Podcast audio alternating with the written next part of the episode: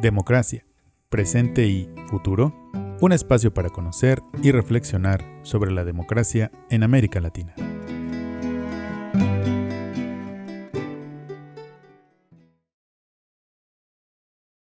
Hola, ¿qué tal? Soy la doctora Pasconsuelo Márquez Padilla. Yo trabajo en el Centro de Investigaciones sobre América del Norte, del cual fui directora.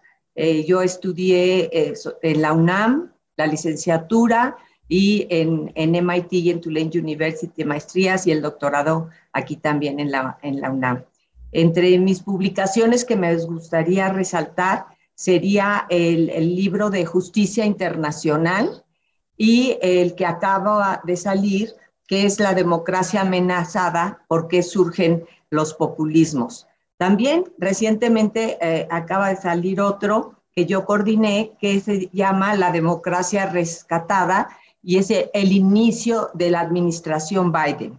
Entonces, eso es lo que me gustaría que conocieran de mí y que pues estén ligados al Centro de Investigaciones sobre América del Norte, donde nos interesan estos temas.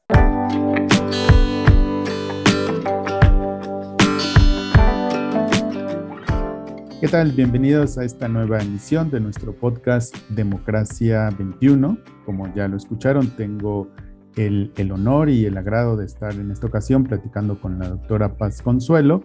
Y para comenzar, pues me gustaría plantearle la pregunta que le hacemos a todos nuestros invitados con el ánimo de contribuir a una mejor comprensión para la democracia, pero tratando de traer diferentes voces, diferentes ideas aquí a este espacio. Quisiera que nos cuente, doctora, para usted, ¿qué es la democracia? Bueno, la democracia, eh, el vocablo viene de, de demos, que es el pueblo, y kratos, que es el poder, el gobierno del pueblo. Esto es la definición que desde los griegos nos viene y lo que significa es que es el pueblo el que gobierna pero eh, en realidad en, la democracia moderna ya no puede uno participar y estar tomando todas las decisiones. Entonces en la, democracia moderna nosotros vamos a elegir representantes que, son los que van a gobernar eh, por nosotros de alguna forma. Lo que es importante es que yo en mi libro lo que digo es que hay muchísimas definiciones de democracia. Cada autor tiene una definición diferente de democracia. Por eso yo los invitaría a leer mi libro y ver cuál es la que a ustedes más les satisface. Pero unos van a decir que lo más importante de la democracia son los partidos políticos, otros van a decir que no, que es el marco jurídico, otro que es una alianza de clases determinada, otro más que es el desarrollo económico, el, que se da. Pero en lo único que todos están de acuerdo realmente es que se va a decidir conforme al principio de mayoría. ¿Cuál es este principio? El que dice que es la mitad más uno. Entonces, no nos quiere decir que sea la mejor, es simplemente un proceso y eso es solo lo que nos va a decir eh, la democracia. Pero nosotros como seres racionales queremos resolver el problema del orden para poder vivir en una comunidad. Y es por eso que entramos en este eh, pacto social, en este pacto político en que nosotros como seres racionales no, es como si nos gobernáramos a nosotros mismos dentro de una democracia. Por eso esta es importante. Eh, los estudios de la democracia pueden ser de carácter normativo o de carácter explicativo. ¿Qué quiere decir eso? Los normativos nos van a hablar de cómo es el ideal de democracia, a qué tipo de democracia queremos eh, eh, llegar y otros estudios son descriptivos, es decir, nos van a decir cómo funcionan realmente las democracias, qué problema tienen las democracias.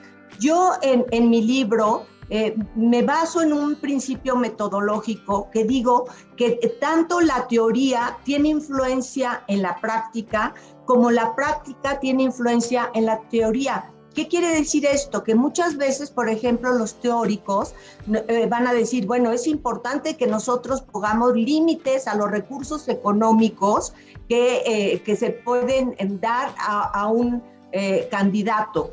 ¿Por qué? Porque no queremos que los grupos económicamente más poderosos siempre tengan eh, las decisiones en su favor, ¿no? Entonces, eh, pero algunas otras veces eh, son los ciudadanos los que con su participación dicen, nosotros queremos rendición de cuentas, queremos que este político explique cómo y en qué gastó los recursos que se le dieron de nuestros impuestos. ¿No? Entonces vemos aquí cómo después el mismo teórico vuelve a retomar esta práctica y es una demanda más que va a ser en su gran eh, concepción de teoría. Entonces yo lo que traté de hacer es en este libro es poner esta, una, un paradigma, una, un gran paradigma de todas las democracias, donde vemos diferentes concepciones de democracias, lo que quiere decir la mayoría de las veces que no son excluyentes entre ellas, sino en realidad unas van incluyendo a las otras. Esto es lo que es eh, importante. Entonces, en, en esta parte del, del, libro también hasta pongo una crítica a la democracia, la crítica marxista de la democracia, que es interesante eh, conocerla y saber, pero también al mismo tiempo pongo las limitaciones que yo considero que esta eh, crítica tiene.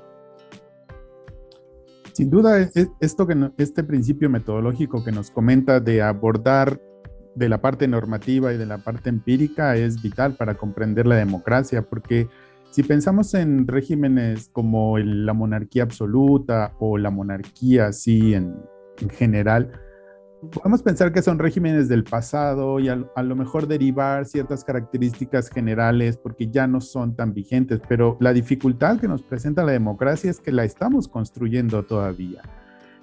Y este núcleo del principio de la mayoría me parece que a veces es uno de los elementos olvidados. No, no todos ponen énfasis en pensar, reflexionar y problematizar la idea del principio de la mayoría, porque eso nos revela también que la democracia no es la solución de los problemas sociales, sino el método.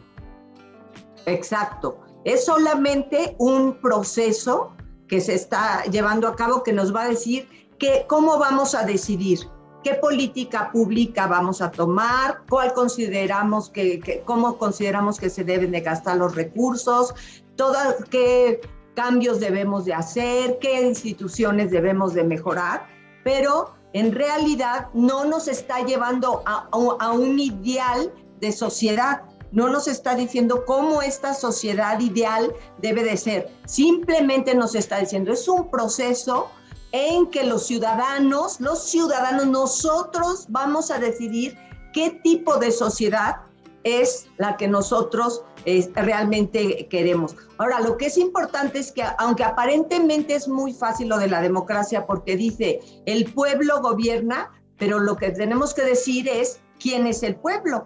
Si nos damos cuenta, por ejemplo, cuando se inicia la, primera democracia, el, gran experimento que surge en los Estados Unidos, pues en esta era muy, una democracia, pero obviamente dentro del pueblo no entraban, de la concepción del pueblo, no entraban ni los afroamericanos o esclavos, ni las mujeres, ni los menores, los jóvenes menores de 23 años, ni los que no tenían eh, propiedades o los que no tenían impuestos. Entonces, desde ahí es que es importante eh, eh, tomar estas definiciones que vamos a definir en, en torno a la democracia por ejemplo, hay eh, dos concepciones actuales de democracia. Una que dice la democracia se debe de dar solo dentro del caparazón del Estado-Nación.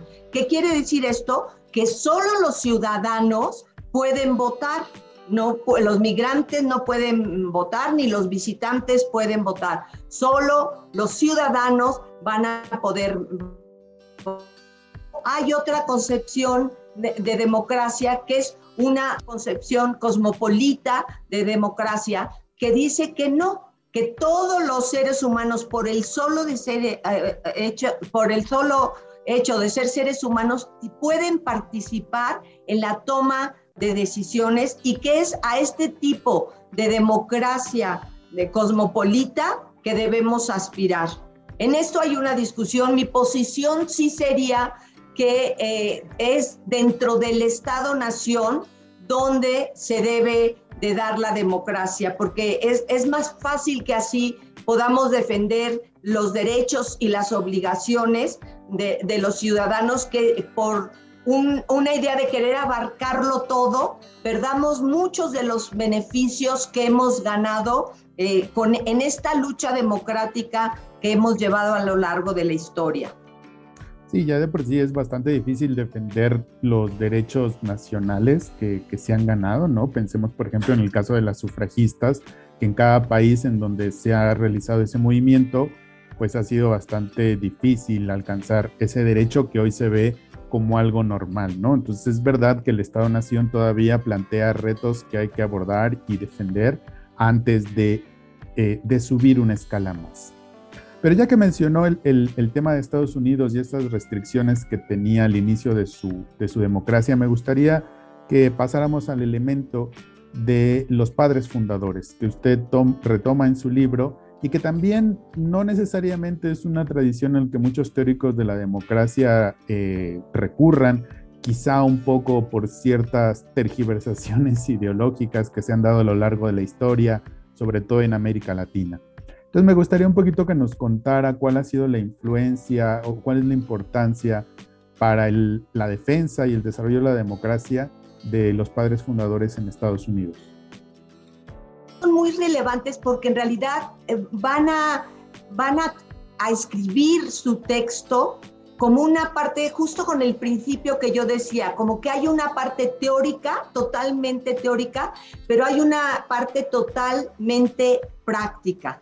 Ellos lo que nos dicen es, eh, si los hombres fueran ángeles, no necesitarían gobiernos, pero no son, los hombres no son ángeles, entonces necesitan gobiernos, necesitan instituciones.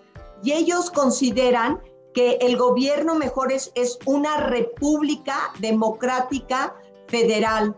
¿Por qué hablan ya de, de república? Porque ya están hablando de la, de la representación. ¿Y por qué hablan de federal? Porque para ellos, ellos surge, tenemos que recordar que, que su constitución surge después de la gran lucha que se dio entre los federalistas y los antifederalistas. ¿Qué es lo que querían los federalistas? Querían un gobierno central fuerte que uniera a todos los Estados Unidos. En contraste, los antifederalistas tenían mucho miedo porque acuérdense que ellos migraron de Europa, de los absolutismos europeos, como tú mencionabas, y entonces decían, se va a volver a concentrar eh, eh, el poder. Si nosotros creamos un gobierno eh, federal central fuerte, esto va a hacer que se violen los derechos de los individuos. Entonces, ellos tuvieron que ofrecer a los antifederalistas el que no solamente se iban a poner eh, limitaciones a los gobiernos, sino que se iban a defender los derechos de los individuos. Esta parte de todos los derechos que defienden los individuos que vienen del origen de Locke es precisamente como una negociación que se da entre, entre estos dos grupos, unos que decían, si, nos, si no tenemos este gobierno central federal fuerte, nos vamos a hacer, nos vamos a deshacer y va a haber conflicto entre un estado y el otro por motivos de comercio y lo que nosotros queremos es tener una gran nación y solamente con este gobierno federal es que vamos a llegar a ser un gran país.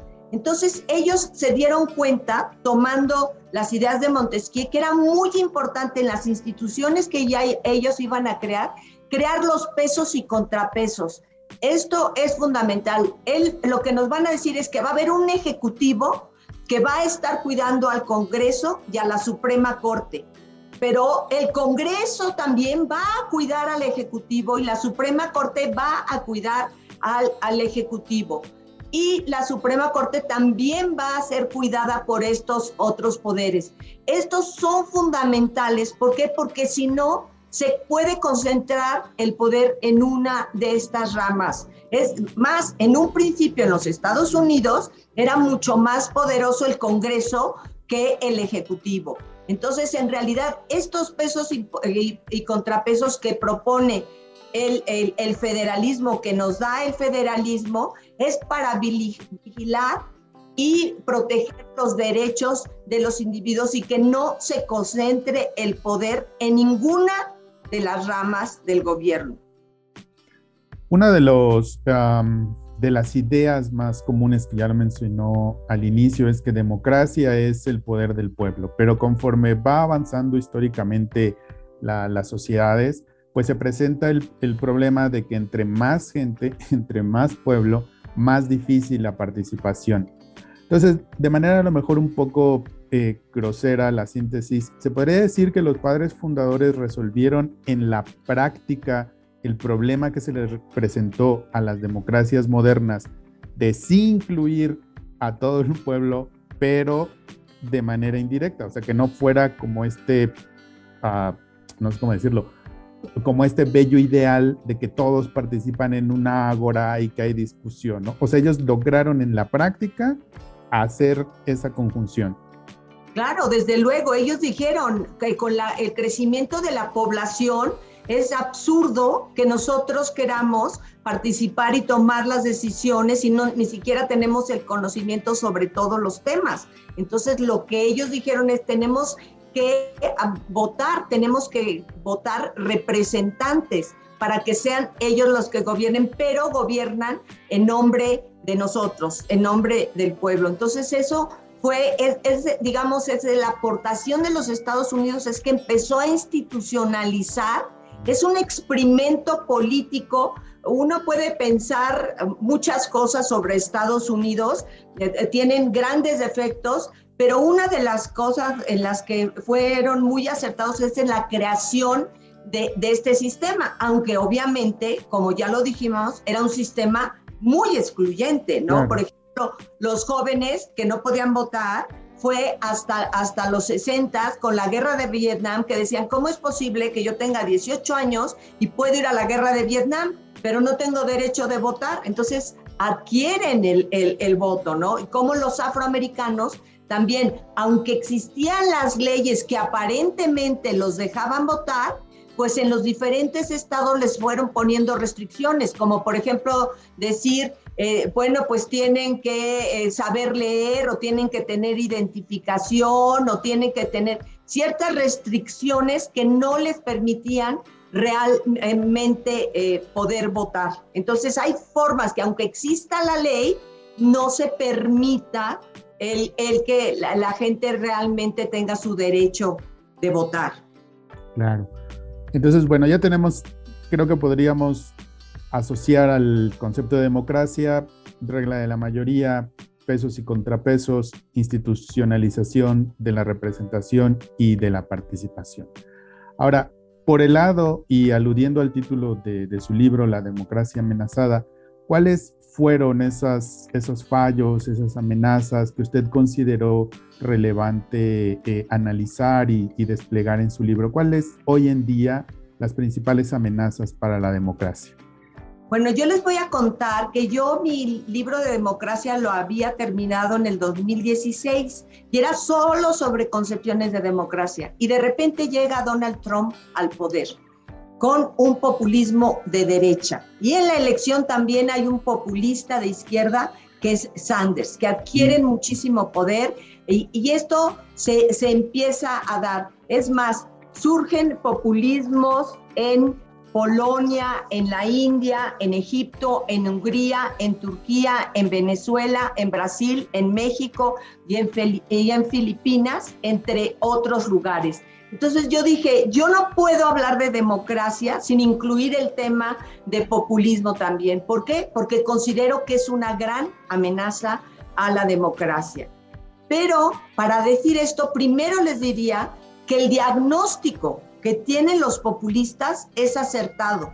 Es muy bueno, tienen razón, tenemos que escuchar esas voces. ¿Por qué? Porque lo que ellos dicen es, eh, por ejemplo, Fukuyama dice, no es populista Fukuyama, pero es un teórico de la democracia que dice, las élites se han como apropiado del gobierno, se han, del, del sistema político y solamente están avanzando sus intereses.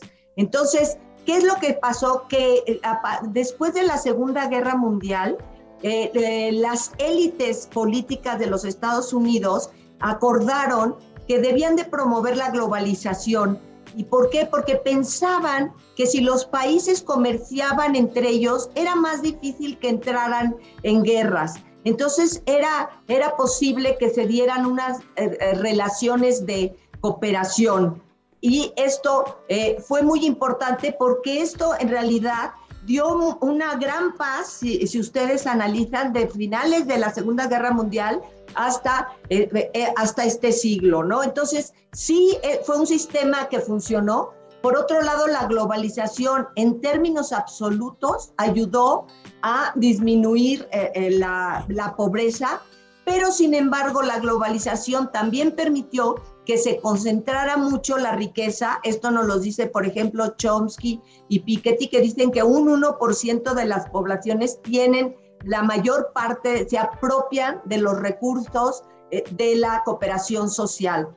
Entonces, se dieron grandes desigualdades los, grupos empezaron a, ver que no todos los grupos eran considerados de la misma forma y entonces se sintieron excluidos, se sintieron, cuando, los populismos surgen cuando hay transformaciones muy rápidas de modernización y, en este caso, con la globalización, hubo muchísimos cambios, ¿no? El trabajador, por ejemplo, de un estado del centro de Estados Unidos, tenía que competir con el salario de un trabajador en México o un trabajador en China.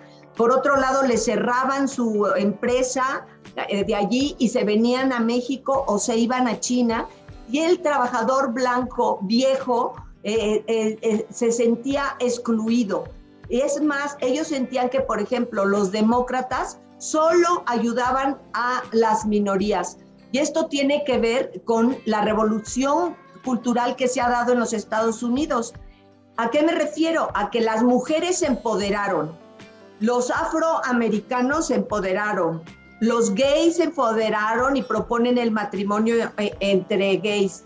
Eh, los migrantes eran más protegidos. Entonces, todos estos grupos hacían que el, trabajador eh, blanco de los Estados Unidos perdiera su identidad y que le exigiera respeto. ¿Y saben quién oyó esto?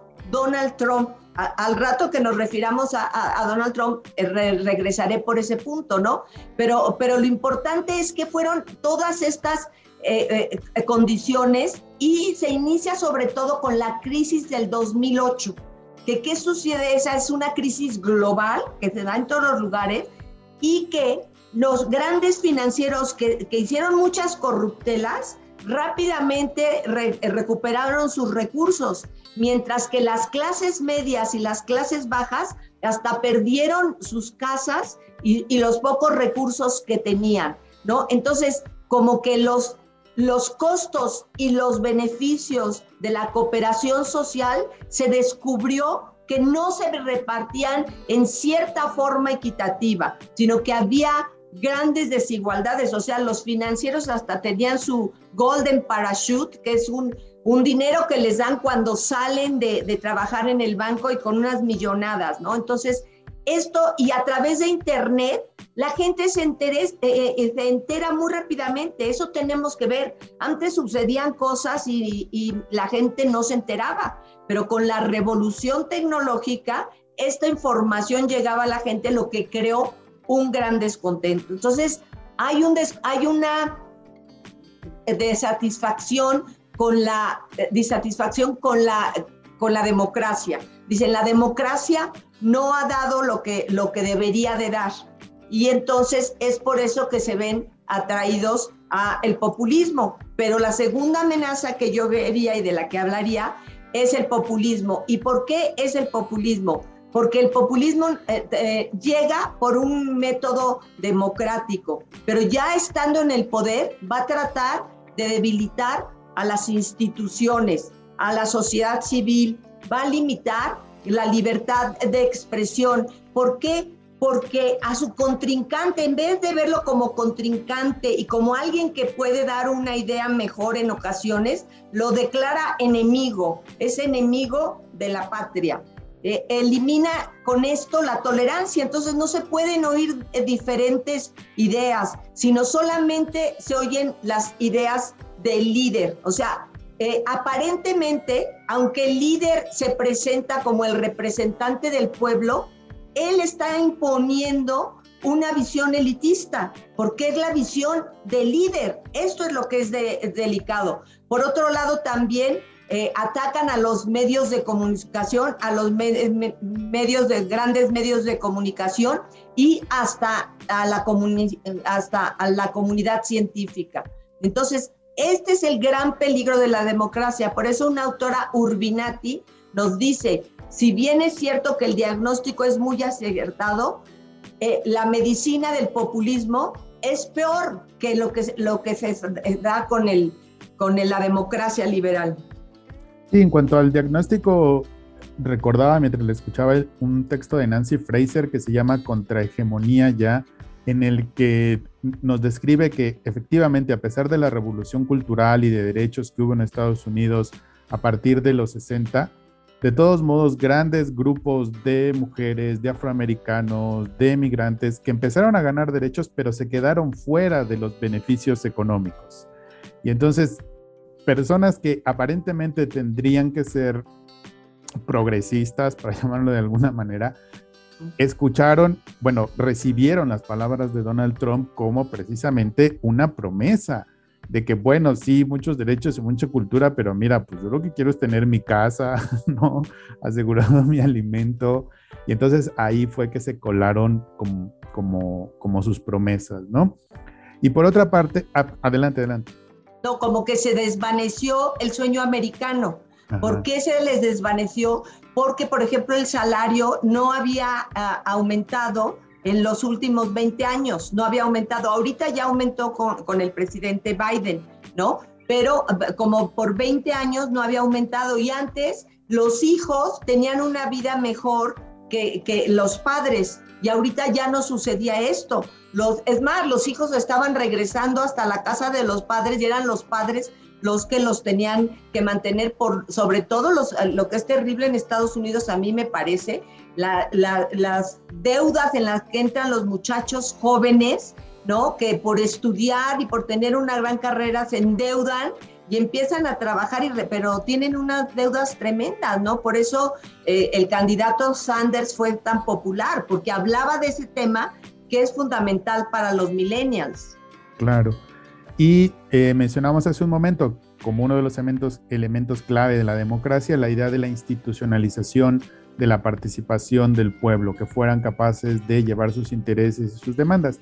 Y justo lo que nos está diciendo, si, si lo estoy, si estoy hilando bien las ideas, ya me dirá, es que lo que hace el populismo es como de alguna manera robarse esa institucionalización, ¿no? O sea, prometer que va a dar voz a esas personas, pero a final de cuentas agarra las instituciones a favor del líder.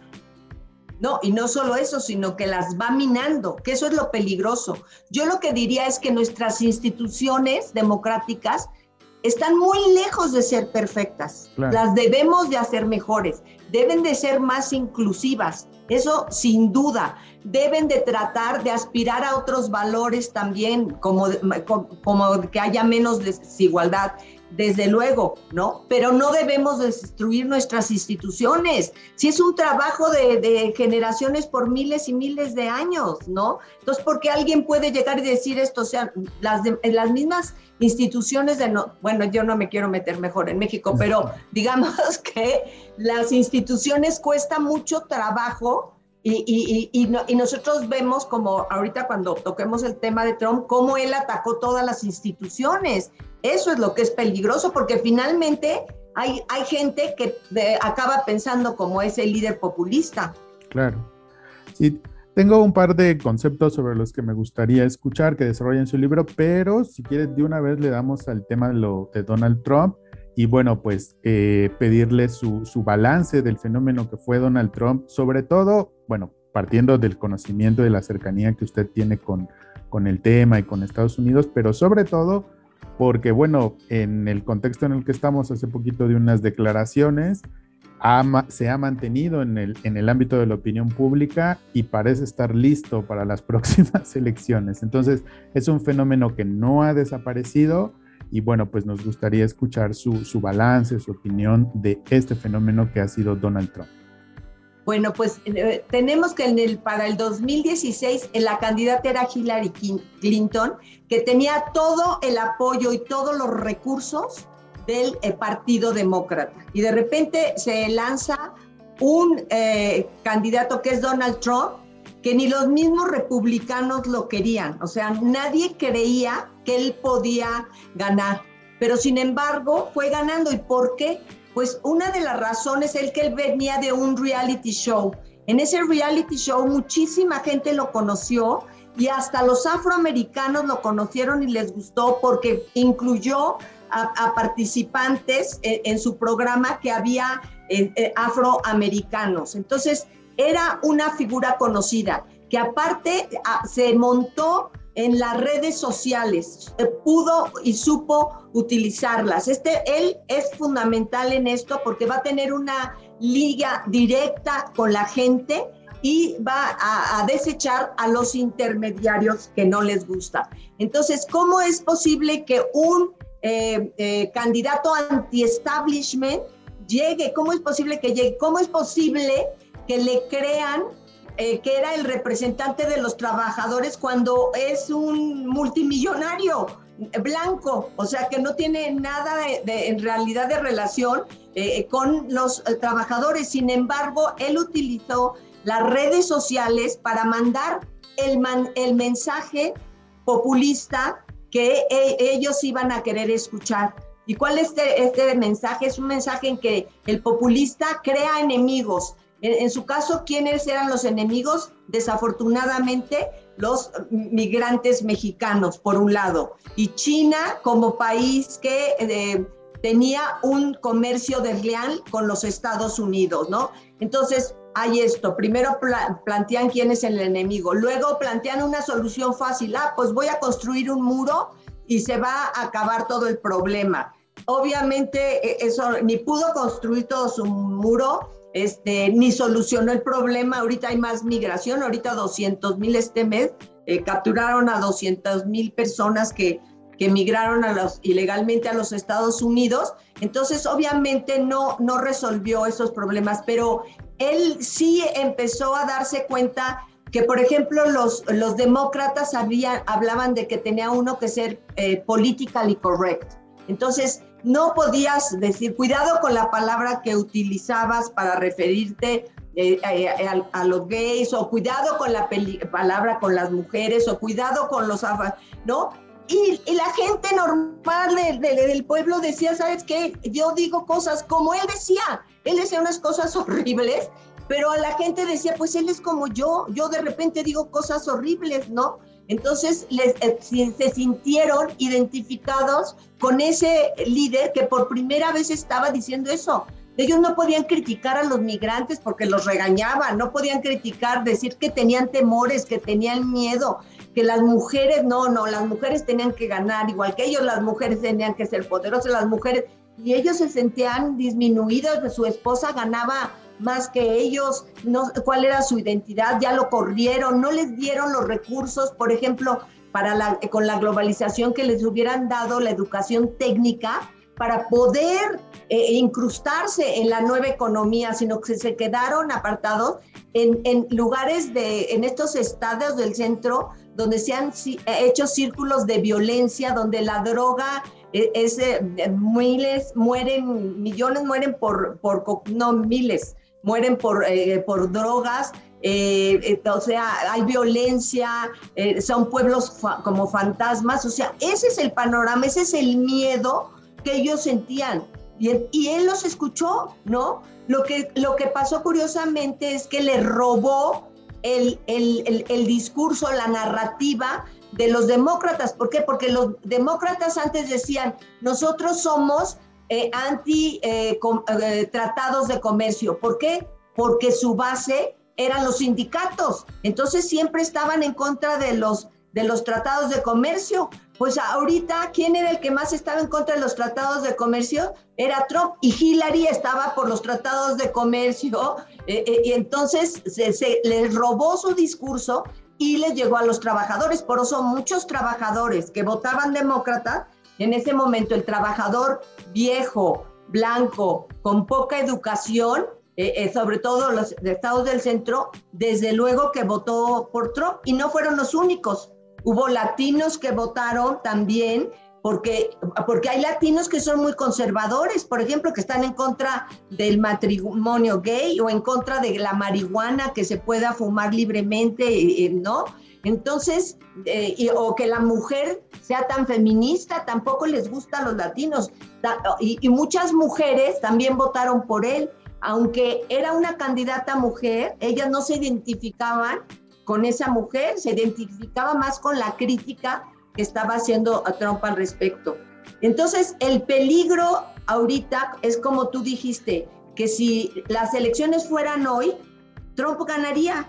Es, es muy delicado para la democracia. ¿Por qué? Porque él en su discurso, en su narrativa, atacó a, la ONU, él atacó al multilateralismo, él, eh, y él solamente hablaba bien de los eh, líderes autoritarios como Putin, ¿no? Entonces, ¿cómo, ¿cómo es posible? ¿Cuál es el mensaje, la narrativa que se está dando a los otros países? Entonces se puede hacer todo. Es más, ahorita acaba de salir un artículo que parece ser que su, que su yerno es el que defendió y era el Public Relations del, del gobierno de, Arabia, Arabia Saudita, ¿no? Entonces, este, eh, realmente es muy delicado el que llegue Donald Trump eh, eh, para las democracias y si fuera ahorita, ahorita es muy probable que, que hasta pierda en el Senado y en el Congreso los demócratas. Entonces, si ha podido hacer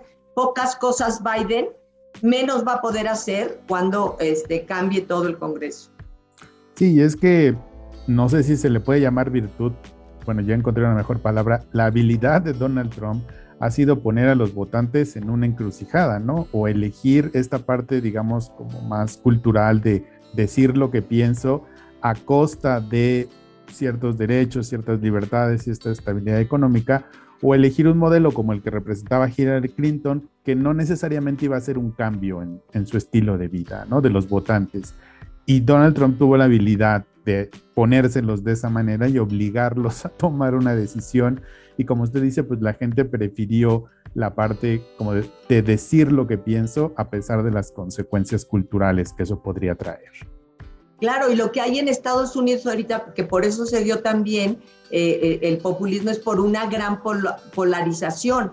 O sea, y, y, y los nuevos, eh, las nuevas tecnologías lo que han hecho es incrementar esta polarización. No la han creado, ya existe, pero la han incrementado. ¿Por qué? Porque se crean como burbujas de gente que piensa en forma similar que se están solamente retroalimentando y que dicen cosas con, pasión y con odio y hasta hablan de matar y de así, eh, que es tremendo, ¿no? En vez de eh, eh, lo que exige el tipo de democracia que para mí es el mejor, que es la democracia deliberativa, que esto lo que nos pide es que nosotros lleguemos a consensos, que demos argumentos, que demos razones para llegar a descubrir nuestro bien común y que esto también lo podemos lograr teniendo un ejercicio de empatía, es decir, ponernos en el zapato de los otros, ¿no? Entonces, tratar de ver los otros, los grupos menos privilegiados, qué debemos de hacer para que estos grupos mejoren y que tengamos todos un destino colectivo mejor. Claro. Eh, otra de las, de las amenazas que se plantean en, su libro es la del concepto de iliberalismo. Si bien no es un concepto nuevo, creo que es una gran virtud que tiene su investigación en, en haberlo incluido porque, como decía, si bien no es nuevo, tampoco necesariamente es tan explorado dentro de la, dentro de la bibliografía de estos temas. Me gustaría si nos podría contar un poquito acerca de qué es el, el iliberalismo y por qué se presenta como una amenaza para la democracia. Bueno, lo que sucede es que, eh, eh, como decíamos, el experimento político de Estados Unidos se da esta conjunción entre liberalismo y, de, y democracia. ¿No? Entonces, digamos que el liberalismo va a cuidar más los derechos individuales, el derecho de expresión, el derecho de propiedad, el derecho de asociación, y en la democracia va a, ver qué, cuáles son las preferencias de la mayoría. Entonces, cuando se pone un exceso en uno de los dos, en uno de estos dos pilares, digamos, es cuando hay serios problemas. Y cuando hablamos de iliberalismo es porque no se están protegiendo los derechos individuales. Y esto es muy peligroso porque al, no protegerse los derechos individuales, quiere decir que va a haber alguien que va a decidir por ti. Tú ya no tienes derechos. Y, yo creo que sola, somos iguales, no puede haber nadie superior que diga tú no tienes derechos y yo sí, sino todos somos seres racionales que tenemos derechos y que estos derechos deben de ser protegidos y debemos estar eh, eh, en una comunidad y tratar de solucionar los problemas que se nos presentan, ¿no? Pero si no, si no nos defienden, o sea, por ejemplo, eh, el liberalismo no, no tiene tolerancia, no, no quiere que haya diferentes voces, no quiere que haya un pluralismo. Cuando hay pluralismo, ¿Qué es lo que significa? Que se pueden hacer diferentes alianzas. O sea, de repente una élite va a estar, pero de repente hay cambios y se crea otras élites. Eh, un ejemplo que les quedaría muy claro es, por ejemplo, al libro de Moisés Naim, que nos dice cómo eh, algunas eh, industrias han crecido exponencialmente y otras se han debilitado en forma muy acelerada, ¿no? Como por ejemplo cuando Kodak, que era famosísima, de repente empezó con estos cambios en la tecnología, empezó a perder importancia. Y por otra parte, las eh, industrias como Amazon, las, ¿no? las de tecnología como Amazon, Google, eh, todas estas, este, Uber, todas estas nuevas industrias que gracias a esta tecnología de repente son poderosísimos. O sea, se está configurando, ya se configuró una nueva élite que está configurando y está asociada con otros grupos, ¿no? Eh, muchos de estos que, que crearon estas industrias eran gente hijos de trabajadores y llegaron a los puestos y a los millones y a los billones y están llegando al espacio en sus, ¿no? en sus naves privadas. Pero, pero eh, no era el caso, no eran así. ¿Eso qué quiere decir? Cuando tú tienes una sociedad plural, quiere decir que unas veces se puede dar una, la mayoría no está definida siempre. ¿no? Sino que, a ver, ¿cómo es ahorita la mayoría? Ahorita se va a dar una alianza, ahorita va a crecer este grupo, a lo mejor va a crecer más la clase media, a lo mejor los menos privilegiados, a lo mejor ahorita. Y se van dando estas diferentes alianzas, pero cuando tú eres populista, dices, la élite por definición es mala y las masas por definición son buenas.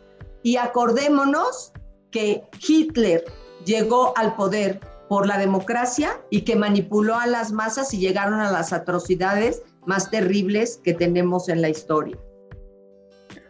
Bueno, eh, ya para finalizar, y le voy a cambiar un poquito la última pregunta, pero a la sazón de esto, de un par de comentarios que nos ha hecho, eh, me gustaría que nos compartiera, digamos, la, la, pregunta de la forma más concreta es, o sea, ¿qué podemos hacer?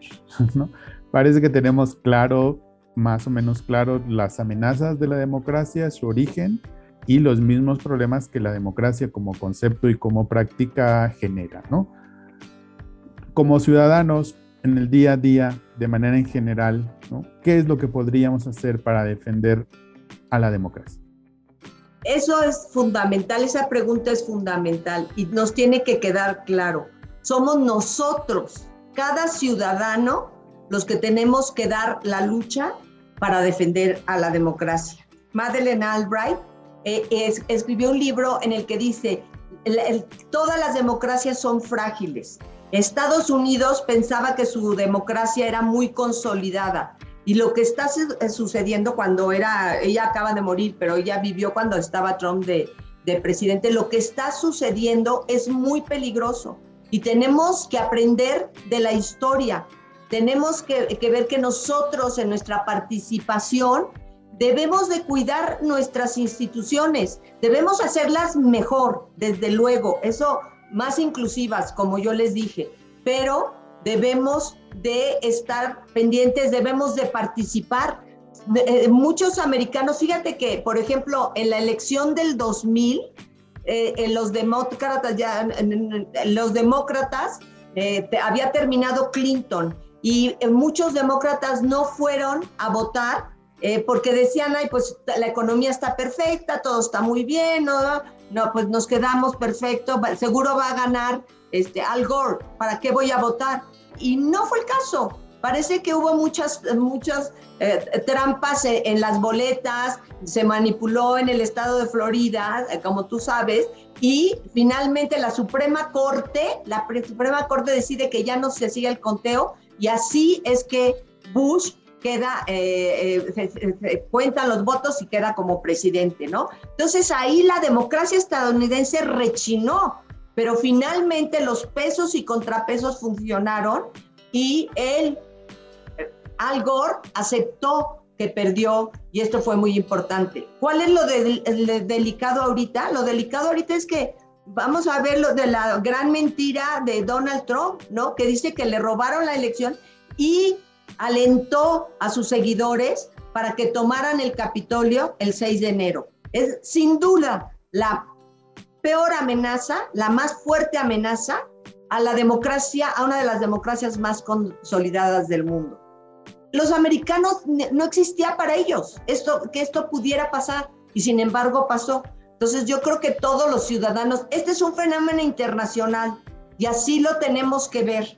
Entonces, eh, tenemos que, como los que crean en la democracia, tenemos que participar y tenemos que defender nuestras instituciones, los pesos y contrapesos, porque no hay nadie, por bueno ni por inteligente que sea, que pueda dar cuál es el, eh, el, destino que debe de tener un país. Es, se debe de acordar entre los diferentes grupos en la pluralidad hacia dónde tiene que ir un país y qué es lo que tiene que hacer. Doctora Paz Consuelo, le agradezco mucho su tiempo. Ha sido un, honor y un, y un placer conversar con usted en esta oportunidad. Ay, pues te agradezco muchísimo la invitación. Estuve encantada. Fue un diálogo, yo creo que muy productivo.